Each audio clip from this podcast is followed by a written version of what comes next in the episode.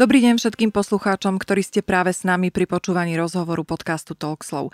Volám sa Mária Bernátová a pozvanie do štúdia dnes prijala pani Dorota Holubová, portrétna a dokumentárna fotografka. Je držiteľkou niekoľkých ocenení, z ktorých uvediem napríklad súťaž v Slovak Press Photo, kde sa v oboch kategóriách, portrét a aj každodenný život, umiestnila na prvom mieste. Bola nominovaná na novinársku cenu za najlepšiu fotografiu za rok 2016 so sériou Balifornia. V tom istom roku absolvovala fotografickú stáž vo fotografickom ateliéri v Soule a v roku 2018 umeleckú rezidenciu v Cité v Paríži cez spolok výtvarníkov Slovenska. Momentálne študuje fotografiu na Inštitúte tvorivej fotografie v Opave. Vo svojej voľnej tvorbe sa zameriava na ženy, LGBT komunitu a zákulisie umeleckého sveta. Dnes sa budem s Dorotou rozprávať o ženách z pohľadu profesionálnej fotografky, ktorá sa venuje pozoruhodným projektom zameraným na ženy a ich príbehy na nás necháva prehovárať vizuálnym jazykom. A otvoríme aj tému sexizmu, o ktorej sa v našej spoločnosti moc nehovorí. No a teraz vás už pozývam k samotnému rozhovoru.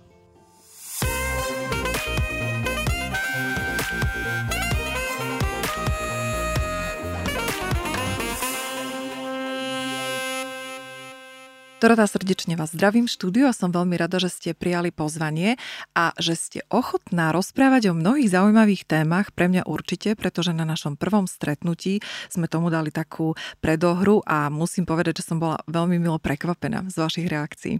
Vítajte. A ďakujem veľmi pekne za pozvanie. Dorota, v súčasnosti je fotograf skoro každý. Na smartfóny zaznamenávame každodenné životy, rôzne aplikácie nám umožňujú také vylepšenie našich tvári, že je veľakrát komické sa stretnúť potom s tým človekom naživo. Ako vnímate túto dobu vy?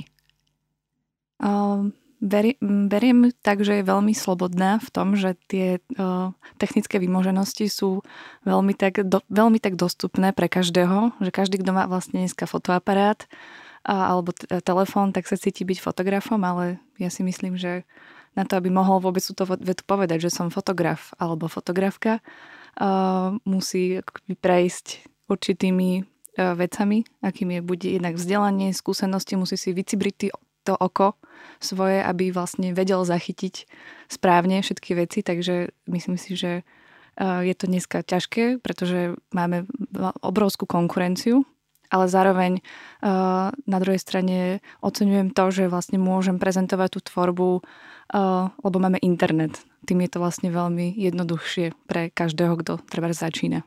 Ako myslíte šírenie tej vašej tvorby? Šírenie, presne. Ako prezentácia alebo získavanie aj klientov prostredníctvom prezentácie je oveľa jednoduchšie. Kedysi boli iba nejaké zopár ateliérov v Bratislave, a kde vlastne všetky boli vlastne veľmi známe a udržali sa niekoľko desiatok rokov. Takže vlastne boli to fotografi, ktorí potom vždy prevzali to keby remeslo od toho pôvodného fotografa a fotili v tom ateliéri. Ibaže dneska vlastne môže ktokoľvek sa stať tým fotografom alebo fotografkou, nie je potrebné vlastne štúdium. A dôležité je, aby sa aby pracoval na sebe, vzdelával sa, aby bol autentický, jedinečný, aby tá jeho tvorba sa trošku odlišovala od toho nespočetného množstva obrazov, ktoré vidíme na internete. Ale taktiež, ako keby toto remeslo už tým, že vlastne prešli sme z toho analogového fotoaparátu na ten digitálny, tak ako keby je to oveľa jednoduchšie ovládateľné a že nemusíte teda tráviť tie hodiny v tej červenej komore a vyvolávaním a zväčšovaním, a kde vlastne môžete veľa krokov môžete vlastne tú fotografiu tvoriť, ale zároveň aj pokaziť. Ale keď máte ten digitálny fotoaparát, tak je to proste jednoduchší nástroj. Vedeli by ste posúdiť kurz fotografický versus škola? Lebo vy veľmi pekne rozprávate o tej škole, ktorú momentálne navštevujete v Opave. Skúste mi porovnať tieto dve možnosti alebo cesty vzdelávania sa po fotke. Tak ja si myslím, že určite je aj veľmi veľa kvalitných kurzov, ale vlastne dneska vlastne aj to vzdelanie alebo tie kurzy sú dostupné aj na internete a vlastne dôležité si nájsť ten správny a nájsť si teda nejakú inšpiráciu, ktorá sa vám páči a vlastne tu ako keby skúmať, skúšať, interpretovať rôzne, takže ja si myslím, že je aj veľmi veľa dobrých kurzov, aj online, nielen ako osobných, ale zároveň myslím si, že je správne poznať svoje médium, aj čo sa týka dejín fotografie, aj dejín výtvarného umenia a študovať, keď sa chcete venovať aj výtvarnej fotografii, je to podľa mňa dôležité si to tam odsedieť a zvládnuť to remeslo aj všetky vlastne žánre fotografické, či už vlastne študujete reportážnu, dokumentárnu fotografiu, portrét, krajinu a ďalšie mnohé iné. Hej? Že vlastne ten, ktorý už je vyučený, ten fotograf by mal zvládnuť, odfotiť aj produkt, aj event, aj proste všetko, čo vlastne by mu zadal ten klient. Takže toto je vlastne možno tá odlišnosť od tých v úvodzovkách fotografov a tých fotografov, ktorí sú študovaní a ktorí naozaj tomu venovali nejaký čas a majú to vzdelanie potrebné. Áno. Ale zase spomeniem možno pre zaujímavosť, keď som bola v tej Južnej Kórei, tak tam vlastne je úplne iný systém. Že u nás je systém, že dobre, chcem sa stať fotografom, tak si teda kúpim tú zrkadlovku, naštudujem si nejaké základy, kurzy a idem teda do sveta fotiť, pozvem si nejaké modelky alebo už akýkoľvek iný prístup, alebo začnem fotiť svadby a tak ďalej. Hej, a alebo otvorím si ateliér a začnem fotografovať. No a vlastne v tej Južnej Kórei to funguje tak, čo je podľa mňa na jednej strane aj správne, že vy keď sa chcete stať profesionálnou fotografkou, musíte 5 rokov, musíte to vyštudovať, musíte mať vysokú školu, takže minimálne 5 rokov strávite na tej škole a potom ďalších 5 rokov musíte minimálne niekomu asistovať, čiže učite sa od svojho majstra. A ten vám potom vlastne dá ten patent, že áno, učili ste sa od niekoho, kto je vlastne v tej praxi. To znamená, že aj vy už ovládate to remeslo oveľa lepšie, keby ste iba začínali. Takže vlastne až po tých 10 rokoch, povedzme, vy môžete si začať zarábať to fotografiou. Inak si vás nikto neobjedná.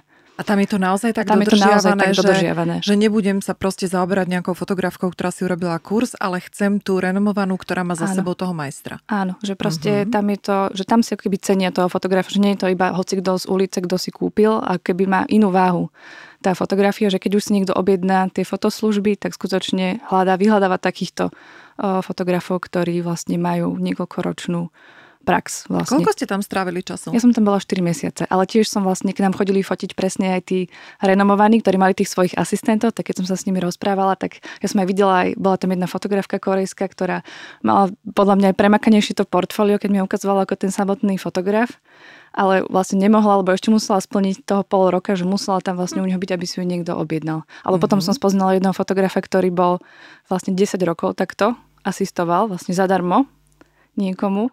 Ale potom už vlastne mal zákazky na Havaji, proste špičkoví klienti, iba tie najlepšie značky si vlastne, najbohatšie značky si ho objednávali, takže už skutočne bol potom, že oplatilo sa mu to ako keby vytrpieť v úvodzovkách, že potom sa vlastne dostal v tej kariére tam, kam chcel. Čiže z tohto mi vyplýva, že dôležité je nie len tá samotná fotografia, ktorá vás prezentuje, ale je za tým dobre aj ten životopis, kde uvediete tých 5 rokov spolupráce so svojím majstrom. Áno, no ako tam sa cení hlavne tá trpezlivosť a vytrvalosť pri tom, lebo vlastne ja si myslím, že akúkoľvek činnosť, keď ju robíte dlho, tak musí sa to nejakým spôsobom na vás nejak nalepiť a zase sa mi páči tá poctivosť toho, že áno, máte neistú podstupnosť a musíte sa vypracovať jednoducho, že neexistuje to, že kúpim si ten fotoaparát a nastavím si to nejako a už akože som fotograf. No takto veľmi rýchlo si myslím veľa z nich skončí. Alebo vlastne sa práve, to, že... Keby... No. Nechcem povedať, že nepoctivo, ale proste chce to určite istý čas, že nemôžem si myslieť, že hneď po 2 rokoch budem skvelý, že proste to oko sa musí tiež aj vyfotiť, musíte nabrať isté skúsenosti a tiež aj to vzdelanie a že vidieť ako, a práve to na tej Kórei mi je sympatické, že vy vidíte, ako robí iný fotograf a od neho sa, lebo tak sa vlastne najviac naučíte. To je ako s učením jazyka, že najlepšie sa učíte nie nad knihou sama, ale vycestujete do tej krajiny, komunikujete s ľuďmi, vidíte sa s nimi, dostávate sa do situácií, ktoré musíte riešiť, takže to vás vlastne príjme sa naučiť najlepšie. Takže rovnaká filozofia je vlastne aplikovateľná na rôzne druhy, či už umenia, alebo nejakých rôznych iných profesí. Ano. Ako sa hovorí, 10 000-krát, keď urobíte jednu činnosť, tak vyzerá to, že by ste mohli ju už nejakým spôsobom ovládať. Áno, lebo hovorí sa, že iba 10% je talent a 90% je tá práca za tým a ja súhlasím. Mhm. A vy máte, teda s týmto pomerom ste úplne stotožnená, no, že ten talent je len 10% u vás, myslíte? No, možno aj menej, neviem. Neviem, ale si myslím, že práve že ten talent samozrejme dopomôže, lebo ten talent je aj taká tá vášeň k tomu, že to robíte a že vás to proste poháňa a že chcete tvoriť, že vás to baví, naplňa, ale to vlastne nestačí, lebo vy si to musíte stále cvičiť, cibriť, neustále sa zlepšovať, nestagnovať na jednom mieste, že ja už viem fotiť dobre tie portréty, tak nebudem teraz skúšať nové svietenia, nové, sa nejak vzdelávať a posúvať. Práve si myslím naopak, že byť stále akoby v strehu a skúšať nové veci.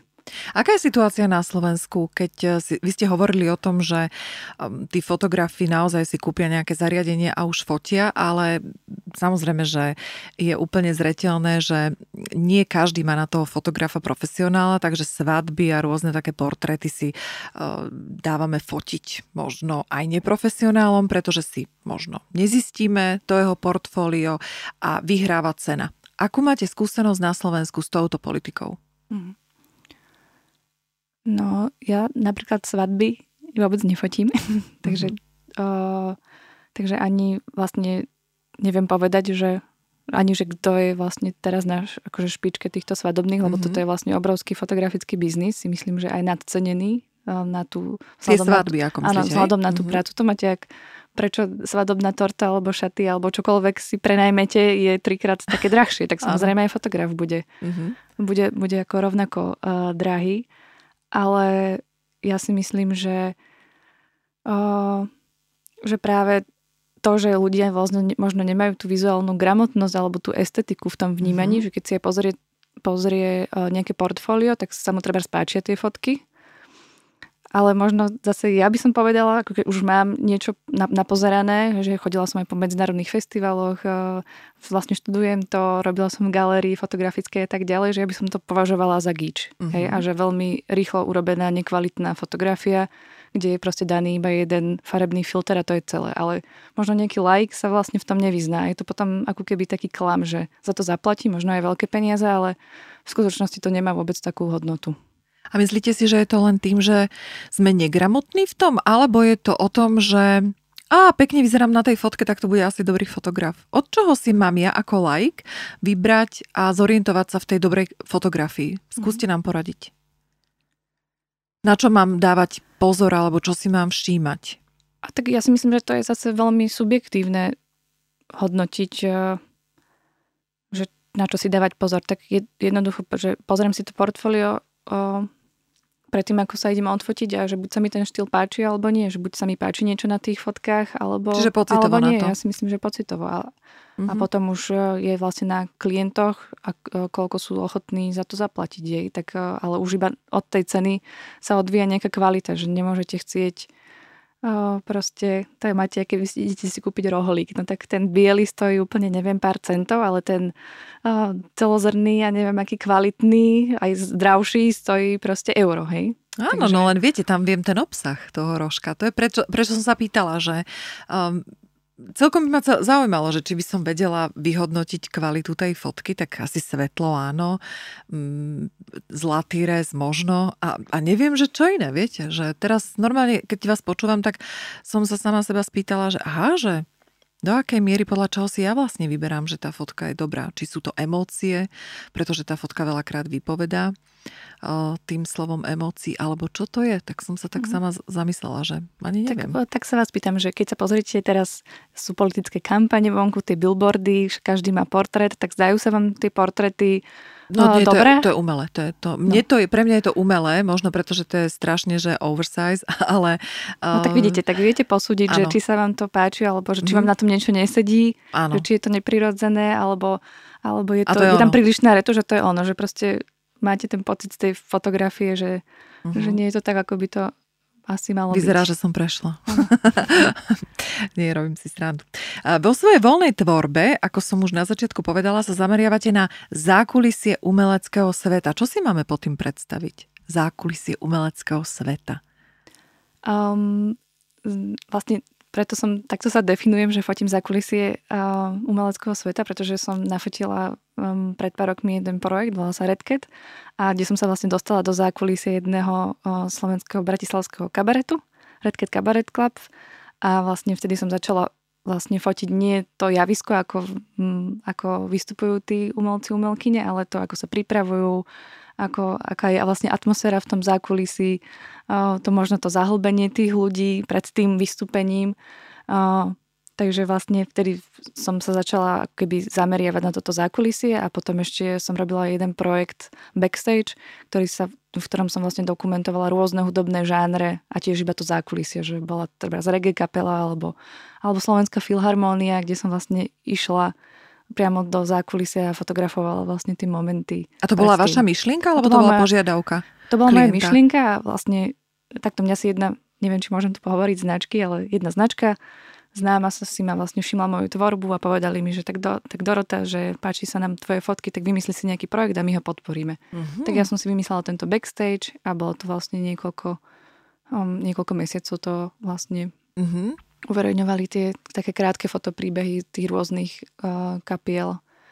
Ste mi teraz nahrali, povedali ste, že jedna firma si všimla moju tvorbu. To sa mi tak ako veľmi páči, že nie je to to, že sa hlásite a všetci sa hrniete, ale že platí teda aj to, že keď robím tú kvalitnú vec, tak je tam šanca, že si ma niekto všimne. Ste s tým stotožnená? Určite áno, keď ju robíte podľa mňa kvalitne, poctivo a myslíte to úprimne, tak musí si vás niekto všimnúť. Ale hej, myslíte si, že musí? Nie, že musí, ale jedného dňa to určite príde. Čiže je tam tá trpezlivosť? Je to tam, že tvorme. Že, viete, že ten váš názor ma teraz zaujíma, že či si myslíte, že je cesta toho, že OK, chodiť s búkom a ponúkať tú svoju tvorbu a naozaj klopať na všetky dvere, alebo sa nechať tak unášať tým flow, tvoriť si, robiť to od srdca a príde to. Čo by ste poradili napríklad fotografom, mladým, začínajúcim? Určite by som poradila niečo medzi, že určite nesedieť na zadku a čakať, že teraz niečo mi spadne z neba, a tváriť sa, že som neviem aká umelkyňa, umelec. Ale skúsiť teda, že keď chcete fakt pre niekoho fotiť, tak proste oslovte ho. Určite sa netreba báť ako komunikovať s tými ľuďmi a prezentovať sa. Ale zase na druhej strane, že si myslím, že keď ste fakt dobrí, tak to raz proste príde aj bez toho, aby ste vy museli niekoho oslovovať. A tiež častokrát ja som bola aj frustrovaná z toho, že vlastne keď som nemala nejaké kontakty na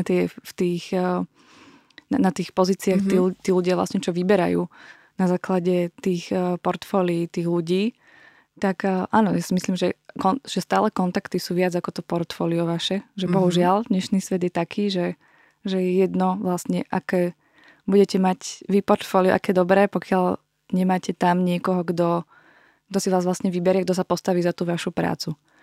Takže častokrát je aj toto také frustrujúce, že vlastne niekedy aj nedostanete tú prácu kvôli tomu, že áno, lebo si tam vybrala zase dosadil nejakého svojho známeho, ale si myslím, že to je v každej oblasti, jednej oblasti. Potvrdzujete to, áno, mali sme už tu rozhovory, presne toto odznelo. Mm-hmm. Takže si myslím, že áno, treba s tým počítať, ale netreba teraz byť frustrovaný a deprimovaný, ale zase skúsiť niečo svoje a uvidíte, že skôr či neskôr, keď na sebe budete pracovať, tak to príde proste, že niekto vás osloví a uvidí tú vašu kvalitnú prácu, ktorú robíte a osloví vás na spoluprácu. Takže netreba byť frustrovaný v tejto oblasti, ale...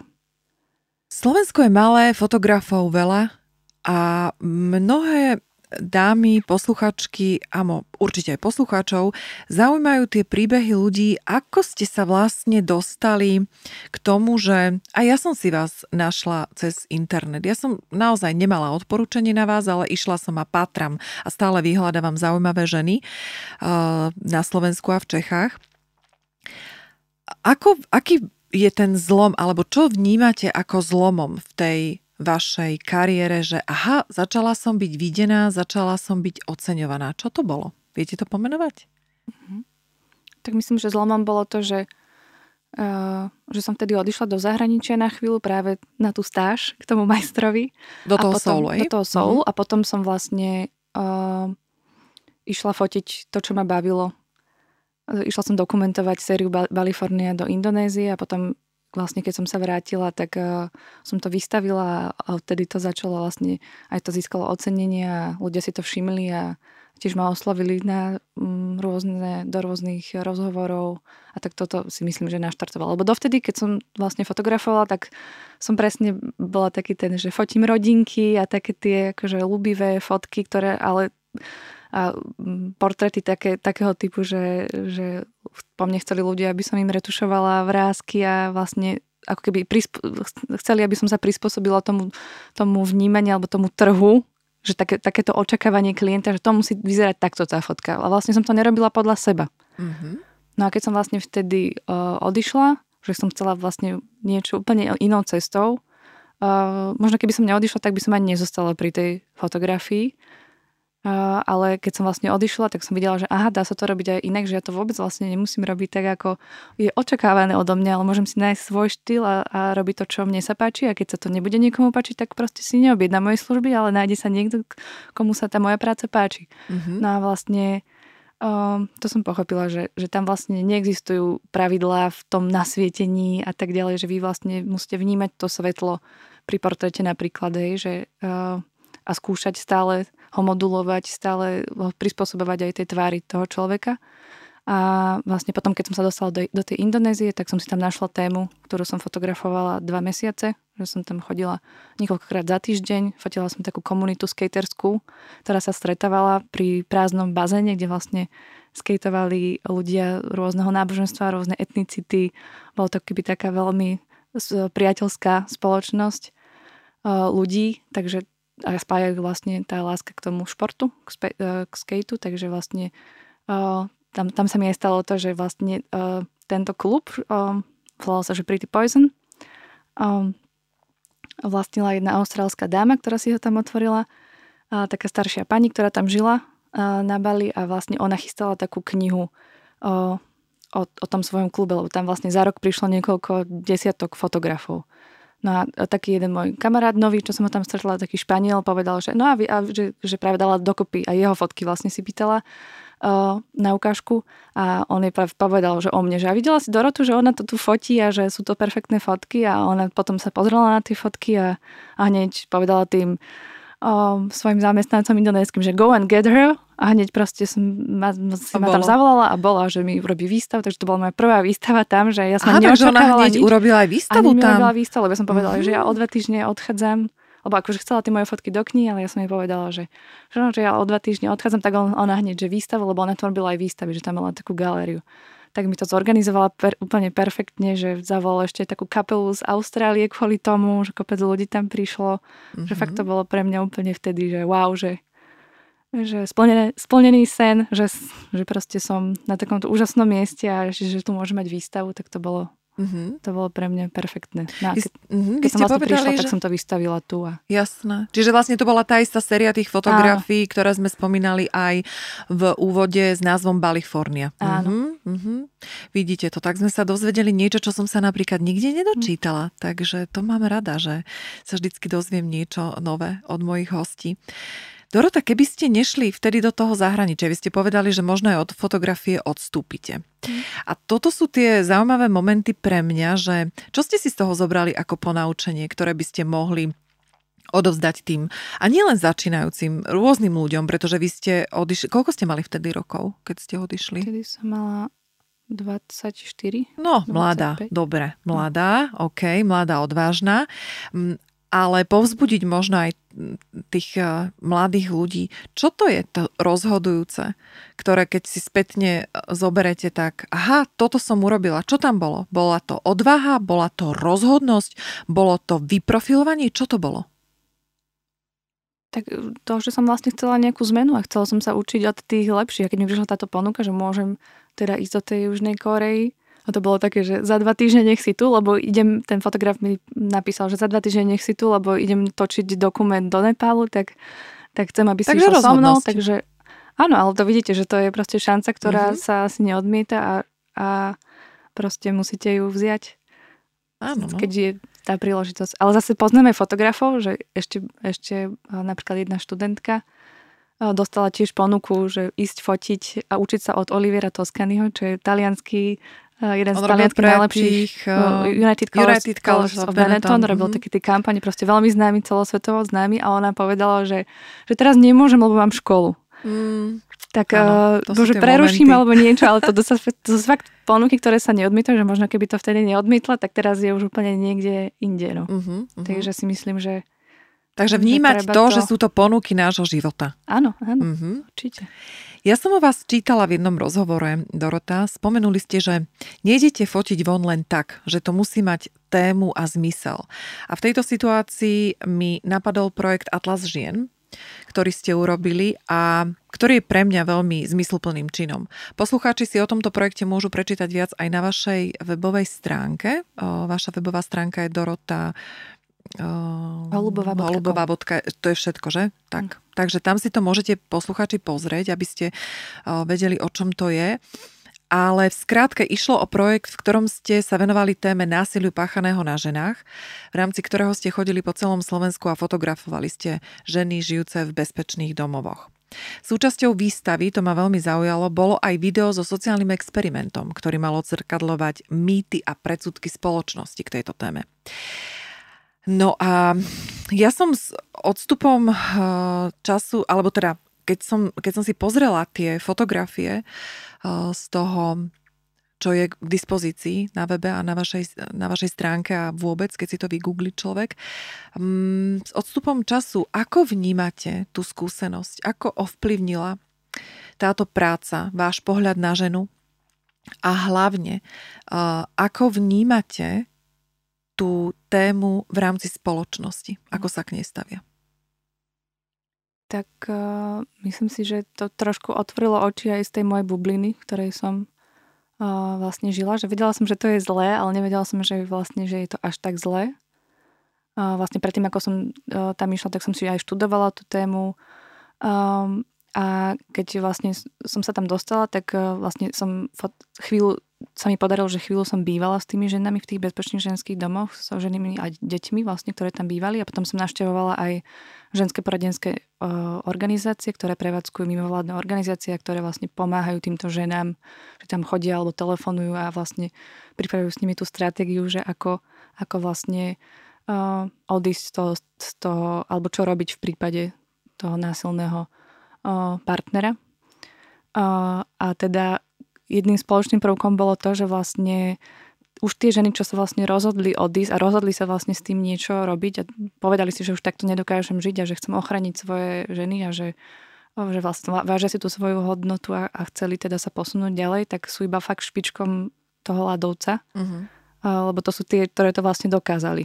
Ale kopec ešte ich zostáva vlastne v tých násilných domácich vzťahoch a to je vlastne to strašné, že vlastne nevedia sa ako keby, že vlastne ten systém náš nie je tak podporujúci, ktorý by vedel ochrániť túto ženu a mohla ona teda odísť. Lebo to je vlastne, to bol ten spoločný prvok, že takmer všetky ženy hovorili, že ich vlastne nepodporujú tie inštitúcie slovenské, ktoré im majú vlastne pomáhať. Či už je to polícia, či už sú to súdy, ktoré im neveria.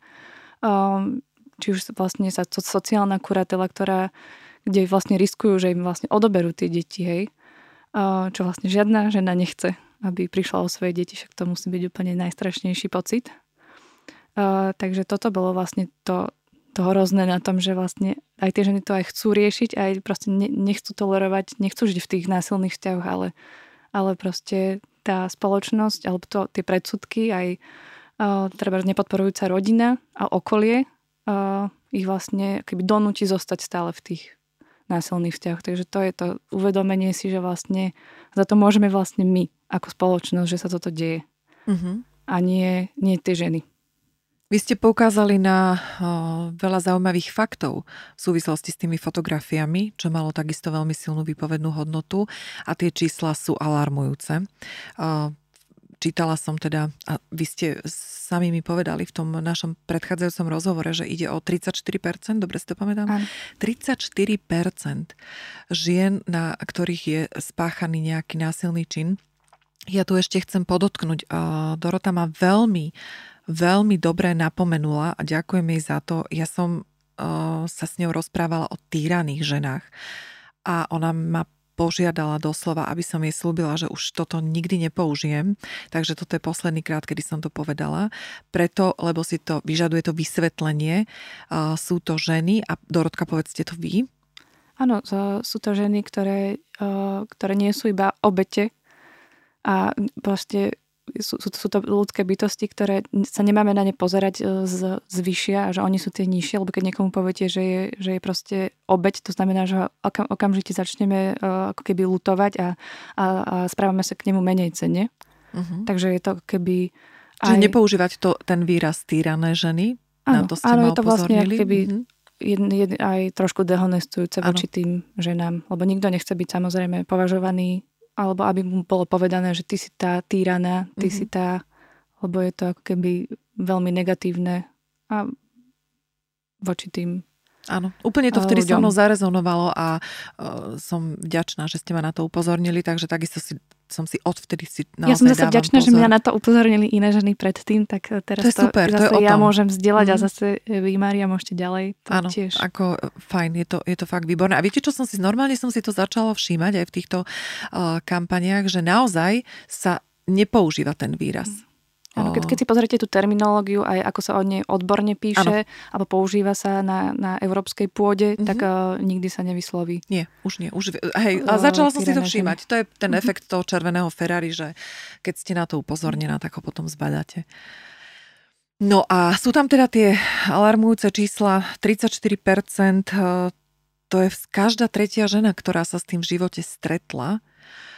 A takisto ste poukazovali aj na to ďalšie číslo, to je 6% ročne, kedy sú tie ženy vyslovene napadnuté, alebo v akej súvislosti tam bolo potom to číslo, už si presne nepamätám teraz. To bolo sexuálne obťažovanie, sexuálne násilie vlastne na ženách. Čiže to hovoríme o znásilneniach. No a keď sa teda ešte raz vrátim k tej otázke, čo to urobilo s vami ako so ženou? Ovplyvnilo vás to? Akým spôsobom vás to ovplyvnilo? Tak vlastne ja, keď som aj skúmala tú tému, tak ma ovplyvnilo aj to, že vlastne som zistila, že vlastne čo všetko zapričiňuje to násilné správanie tých mužov, lebo vlastne keď povieme, že tá žena si za to môže sama, alebo že ona ho vyprovokovala, ja si myslím, že vôbec nie, však ten muž je proste dospelý človek, ktorý sa má byť zodpovedný za svoje správanie a on sa rozhoduje, že či použije to násilie alebo nie. Hej? Takže on vlastne má byť zodpovedný a potom vlastne keď skúmate, že prečo ten človek sa takto správa, keď sa napríklad nespráva, že nejde byť svojho šéfa ten muž za to, že mu niečo povedal, ale tú ženu doma áno a teraz vlastne, že čo tomu všetko prispieva. No tak sú to proste, je tam veľmi veľa vecí, aj menších, ktoré vlastne k tomu prispievajú. Hej? Že či už ide o zobrazenie žien v médiách, v reklame, či už ide o ako nás vychovávajú v škole, trebárs. Vlastne je to o tom, že násilný vzťah je o vzťahu, kde muž a žena nie sú v rovnocennom vzťahu. Takže jeden sa snaží kontrolovať a mať tú moc. To znamená, že je to rodovo podmienené vlastne násilie. A zistiť vlastne to, že sa narodím iba ako žena a už mám proste šancu, že môžem byť tá jedna z tých troch, ktorá to bude zažívať, je strašné.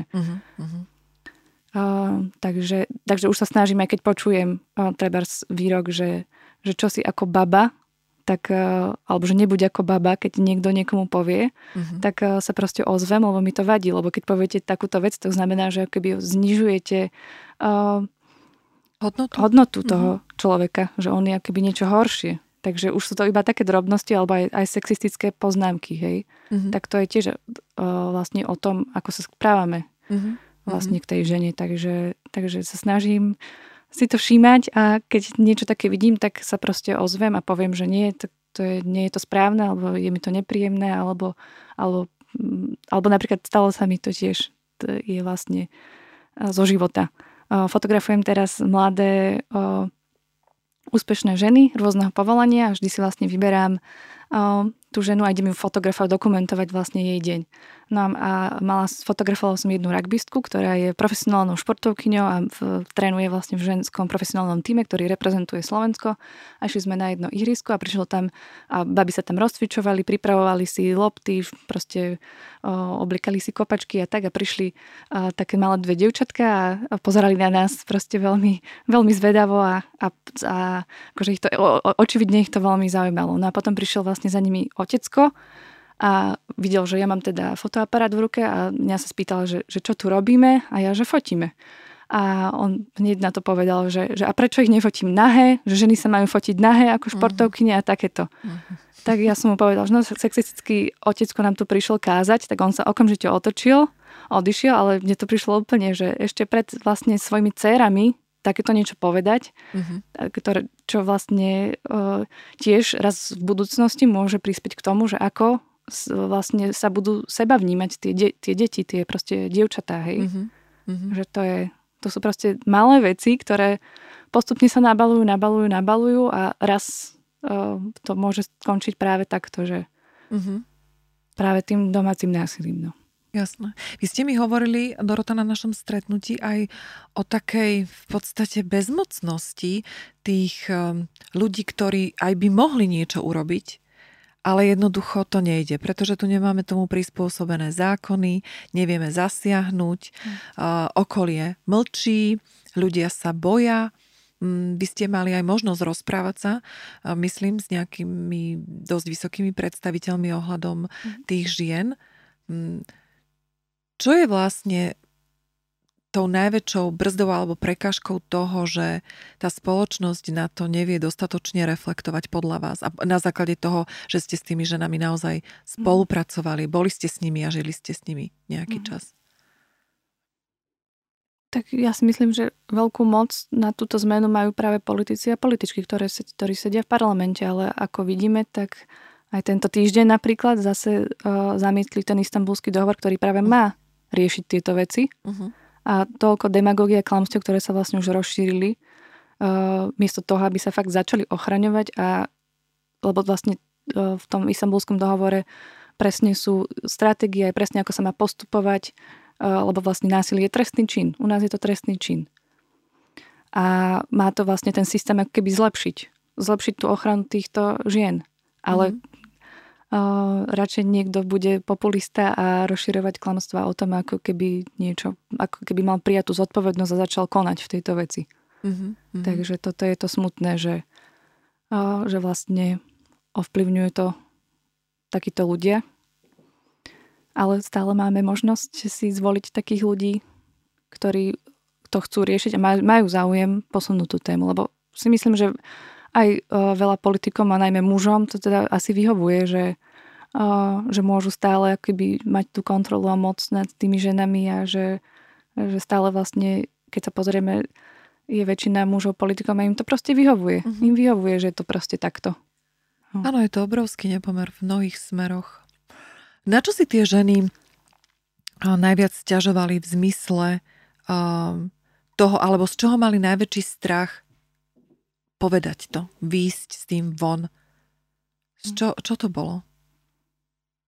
Ja neviem, či mali nejaký strach, ako ja som sa ich veľmi osobne by som sa ani neodvážila ich pýtať, alebo ich dostať za nejaké nekomfortnej zóny, že vlastne aj tá naša komunikácia bola veľmi taká otvorená, že oni vlastne chceli o tom hovoriť. Oni sa nehambili za to. Oni proste boli radi, že konečne má niekto záujem a že môžu vlastne povedať ten svoj príbeh.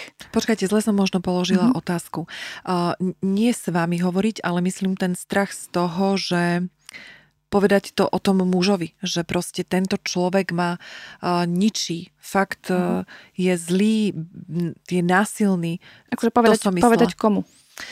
No kde sa obrátiť? To. Takže napríklad poďme, čo by mne prvé napadlo, ísť na políciu. Neviem, či to je dobré riešenie. Áno, je to dobré riešenie. A keď tam nedostanem podporu? A keď tam nedostanete podporu, tak existuje Národná linka pre ženy zažívajúce násilie. 0800 112 112, už som sa ju naučila aj na spameť.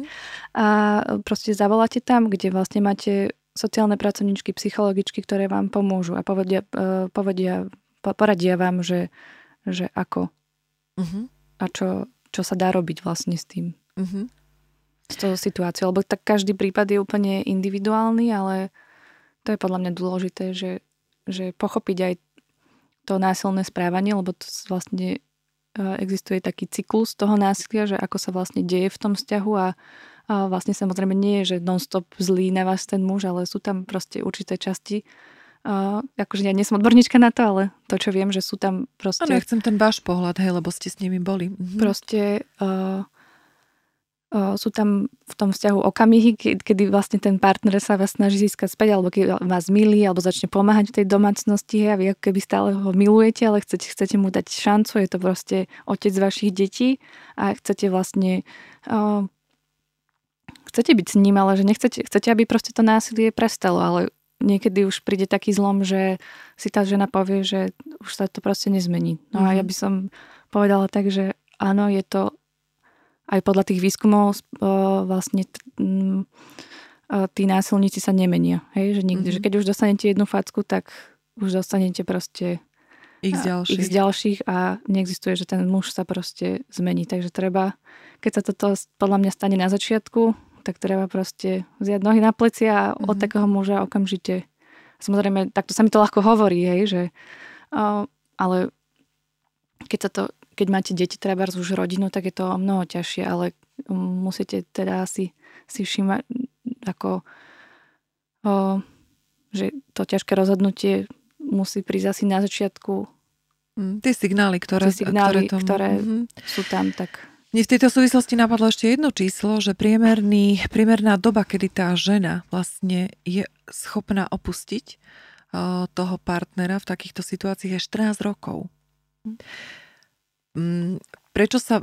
Samozrejme, ja sa vás nepýtam odborné veci, ale ja využívam to, že ste s tými ženami boli v kontakte. Hej? To je oveľa viac, ako keby sme o tom len niekde čítali, ale máme možnosť prostredníctvom vás dozvedieť sa nejaké iné informácie.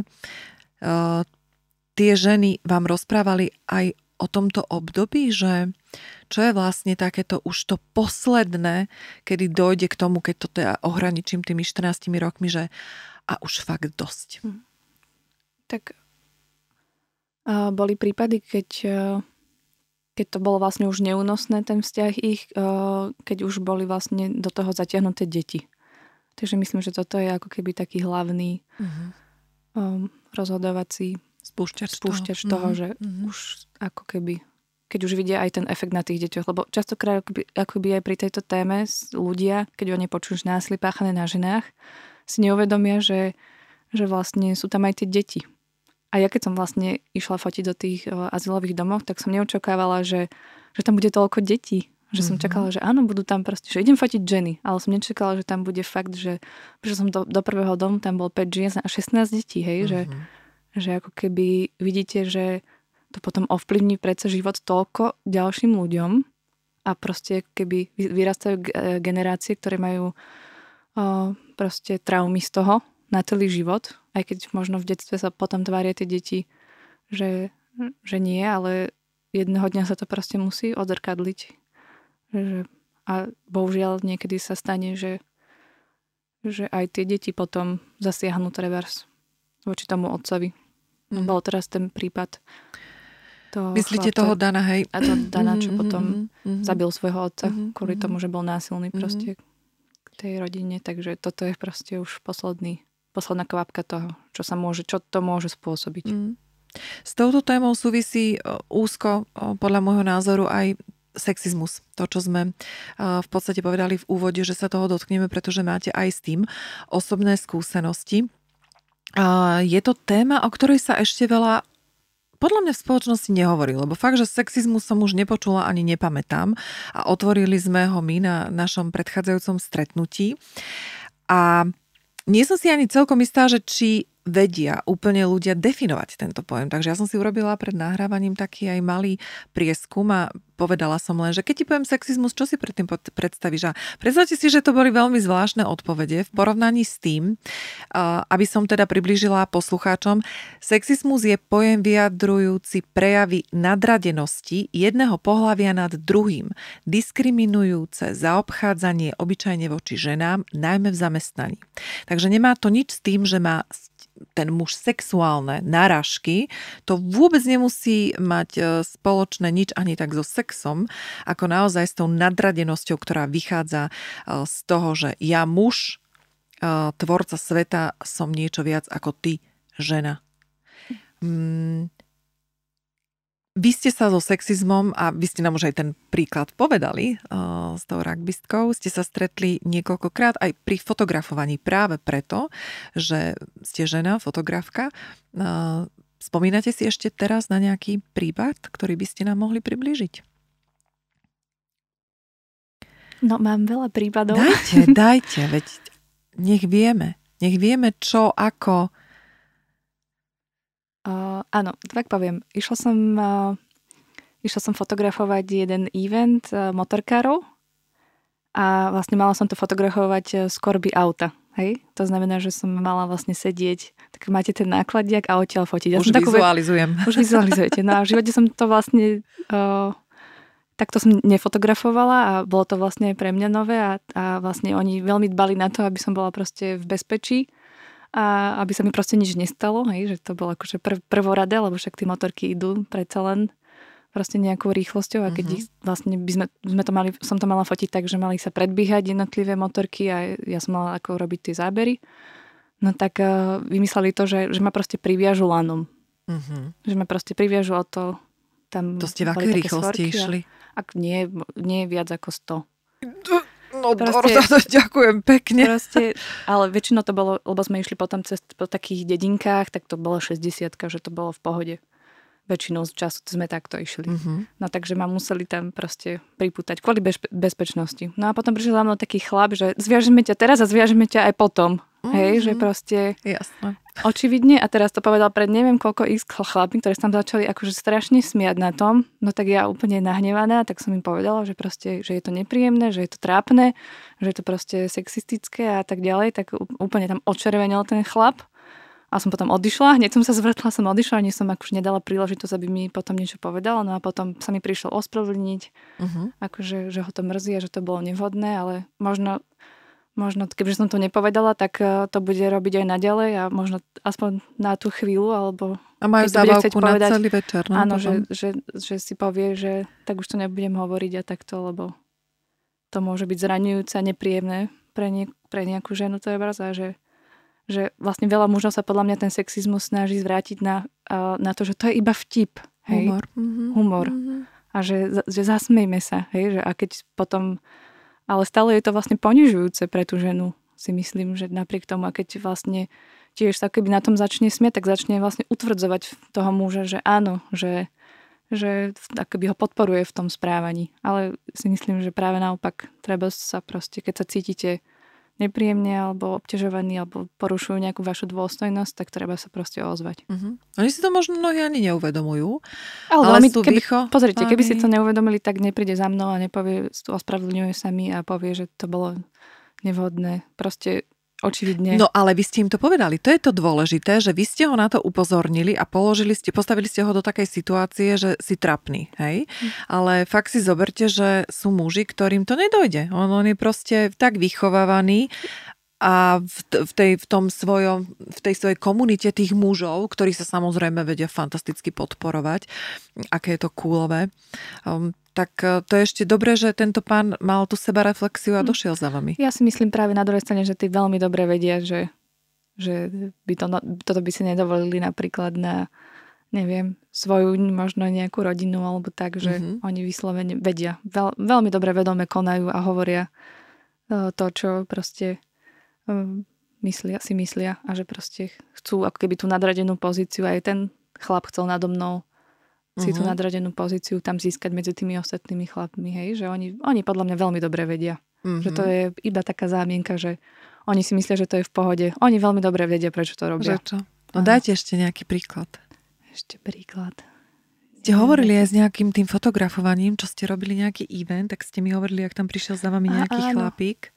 No toto sa mi stáva asi na každom evente, že, lebo asi majú muži pocit, že keď príde žena fotografka, že jednoducho tam mi prišla ako hosteska. Ona tam prišla zadávať tých mužov, lebo tam nemá čo iné robiť, predsa nie. Tak ona tam iba tak stojí a čaká, kým niekto ako príde, aby mohol s ňou nadviazať kontakt. Hej. No tak samozrejme stáva sa mi, že proste prídu a teraz tak poviem konkrétny príklad, že som fotila jeden event v primateľnom paláci, hej, akože veľmi na úrovni event a bola obedná prestávka a aj môj klient mi povedal, že dobre, že tak chod si ty dať tú obednú prestávku, lebo potom ako pokračujeme.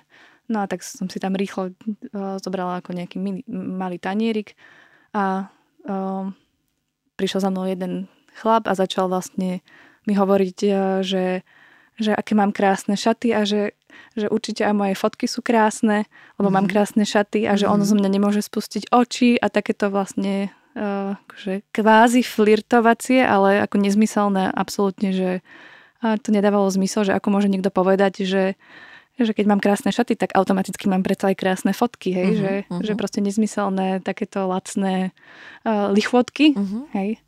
Takže ja aj to, napríklad aj toto beriem ako obťažovanie, že ja tam mám byť ako profesionálka, urobiť si svoju prácu a nie, aby ma tam niekto, aj mne je napríklad nepríjemné, že prečo mňa má niekto počas celej konferencie tam sledovať, že čo robím, každý môj pohyb, keď má dávať pozor na to, aby, ako čo tam hovoria. Hej, má sa sústrediť na to, prečo tam on je a nie teraz tam pozorovať, alebo to ja už to beriem ako stalking, že keď vám ešte toto niekto povie, že ja vás celý čas pozorujem a takéto.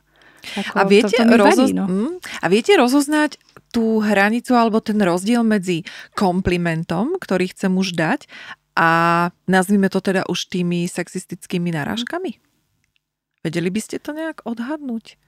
Tak ten kompliment je vlastne flirtovanie a to podľa mňa to flirtovanie by malo byť vzájomné, že keď vidíte, že ten že komplimenty alebo tie lichotky dávam vtedy, keď vidím, že tá žena má záujem, Ale keď vidím, že niekto je tam proste pracovne, evidentne sa nechce s tým človekom baviť, že som tam vyslovene stála chrbtom a napriek tomu je skúša a doterný, tak a pýta si potom váš WhatsApp a Facebook a takéto proste chce po vás vyslovene akože váš osobný kontakt, tak to mi príde, že trošku na silu, že to už je podľa mňa mimo nejaký kompliment alebo lichotku, alebo flirtovanie. Lebo fakt to má byť podľa mňa vzájomné, aby to bolo OK. Ale keď je to proste jednému človeku, a môže to byť kľudne aj, častokrát podľa mňa aj ženy sú voči mužom, hej, že tým mužom to môže prísť nepríjemné, ale keď vidí na tom človeku, že je im to nepríjemné a nechce, tak nejdem do toho proste tam robiť zo seba, neviem. Áno, to máte úplne pravdu, pretože v jednej literatúre som si našla tiež krásnu poznámku, že sexistické zmýšľanie a konanie je nesprávne za každých okolností. Či sa podeň podpisuje žena, alebo muž, dieťa, alebo dospelá osoba.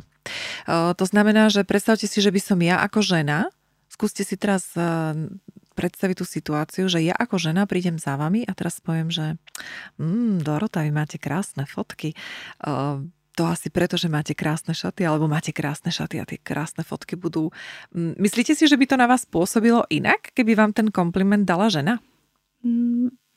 Neviem, ale asi nie, že by mi to pripadalo strašne hlúpe. Že a dostávate aj takéto komplimenty, alebo teda takéto náhražky od žien?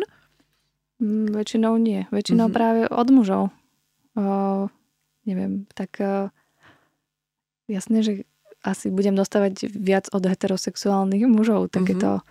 Viete prečo? Lebo napadlo mi to v tej súvislosti, že veľakrát si povieme, že no jasné, tá sa tam dostala preto, lebo má veľké kozy, alebo no jasné, tá sa tam dostala preto, lebo. A teraz normálne mi napadlo v tejto súvislosti, že sú to vlastne sexistické náražky aj žena voči žene? Áno, samozrejme sú. Viete, že vieme odsúdiť, my ženy vieme odsúdiť druhú ženu veľakrát za výzor. To jednoducho je fakt a nikto mi ho teda tunak nevyvráti. A veľakrát pripisujeme práve úspech žien tomu, ako vyzerajú, ako sa obliekajú, ako vedia koketovať. To ako keď sa prezidentka stala prezidentkou a samé články iba o tom, aké má šaty, aký má účes, akože absolútne mimo. Áno. Mimo. A písali to aj ženy. Áno. Takže, tak bola to veľmi dobrá téma. Takže bola to fakt, že ako keby to je ten mýtus krásy, že to, ako vyzeráme, ako sme krásne, má zaručovať to, ako sme šťastné a náš úspech, namiesto toho, aby sme sa pozreli na výsledky pracovné trebárs, alebo proste to posudzovanie tých žien, tie krásy žien, hej, ako keby na prvom mieste. A ostatné ich schopnosti, alebo rozmýšľanie, alebo komunikácia, ako sa správajú k iným ľuďom, je ako keby už druhoradé. Ale to, ako vyzerá, tak to bude každý hneď prvé. Viete čo, je to tak a robím na to jednu veľkú štúdiu, prečo krása vládne svetu, pretože ona naozaj vládne svetu a dosť sa tým teraz zaoberám, pretože nemyslím si, že to tak rýchlo vymizne a tí krásni ľudia to majú, keď to teraz samozrejme preženiem, tak tí krásni ľudia to majú naozaj jednoduchšie. Fakt ale teraz taká zjednodušená len veta. A áno, zaujímavý postreh s tou pani prezidentkou, pretože keď sa pozrieme, teraz máme úplne nádherný priestor. My to síce nahrávame s predstihom, keď to vyjde von, ale máme krásny priestor pozerať tých politikov, ako sa nám tam predvádzajú a to, čo majú teda veľakrát na sebe oblečené. Alebo aké sú pupkaty, plešaty. No niečo strašné. Nikto nič nenapíše, kde sú tie články, no. Že? A to by boli zaujímavé články. Ale ešte možno na Pellegriniho bolo, že aké má krásne jamky v líčkach a takéto, takže možno ešte toto by som povedala, že áno. Bolo tiež na ňom. Ale tie vysúkané rukávy, košela, že? Besaka a kopec iných vecí a tiež to nie je osobné, hej? Ale človeka to zarazí. No to sú tie rodové stereotypy, že inak sa posudzujú ženy a inak sa posudzujú proste muži. Takže tú rodovú rovnosť vnímate na Slovensku v plienkach, či? Tak ja dúfam, že sa to zlepšuje. No zlepšuje sa to až natoľko, že keď som pozerala posledné štatistiky, tak zo 100 bodov máme 30, takže ani moc nie. Máme čo robiť. Takže je to iba na nás. No? Je to iba na nás. Posledná otázka pred záverečnými otázkami. Prečo si myslíte, Dorota, že ľudia mlčia a boja sa hovoriť a zastať sa ľudí v rôznych situáciách? Čím je to spôsobené, ten náš vnútorný strach? My sme sa o tom rozprávali, narážam, ak si pamätáte, na to, keď sa dejú veci, napríklad na zastávke, hej, napadne muž ženu. Ja som sa stretla veľakrát s tým, že som oslovila, a poviem to, v nákupnom centre, kde máme vyhradené miesta pre mamičky a kočíky.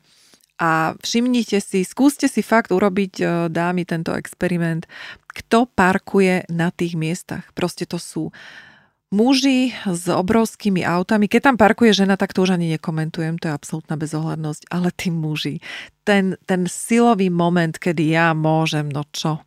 Takže ja som sa ozvala párkrát a teda dostala som pekne vynadané.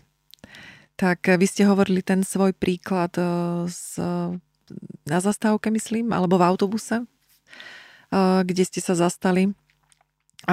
Ženy, myslím, áno, teraz ženy. Pripomente mi. Tehotnej ženy, ktorú vlastne byl muž.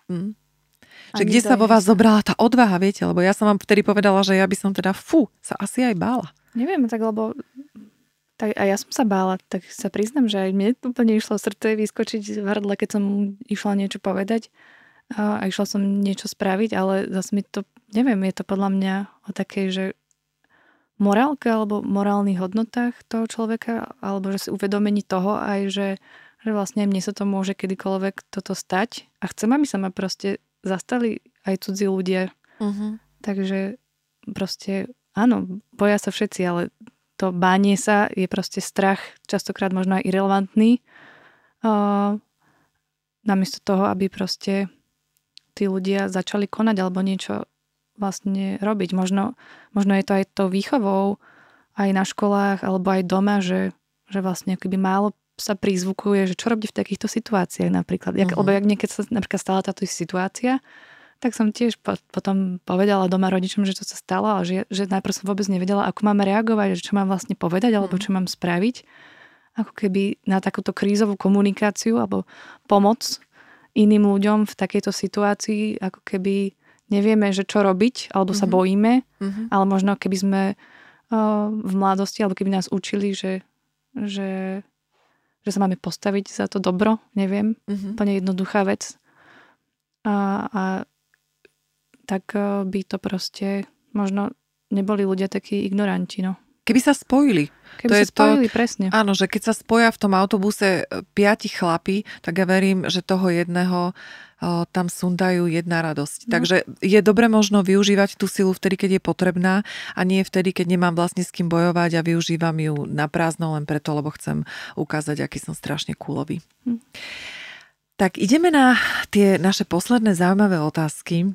No zaujímavé, pre mňa zaujímavé, ale hlavne teda mi ide o to, aby som mojich hostí aj ukázala priamo zo štúdia.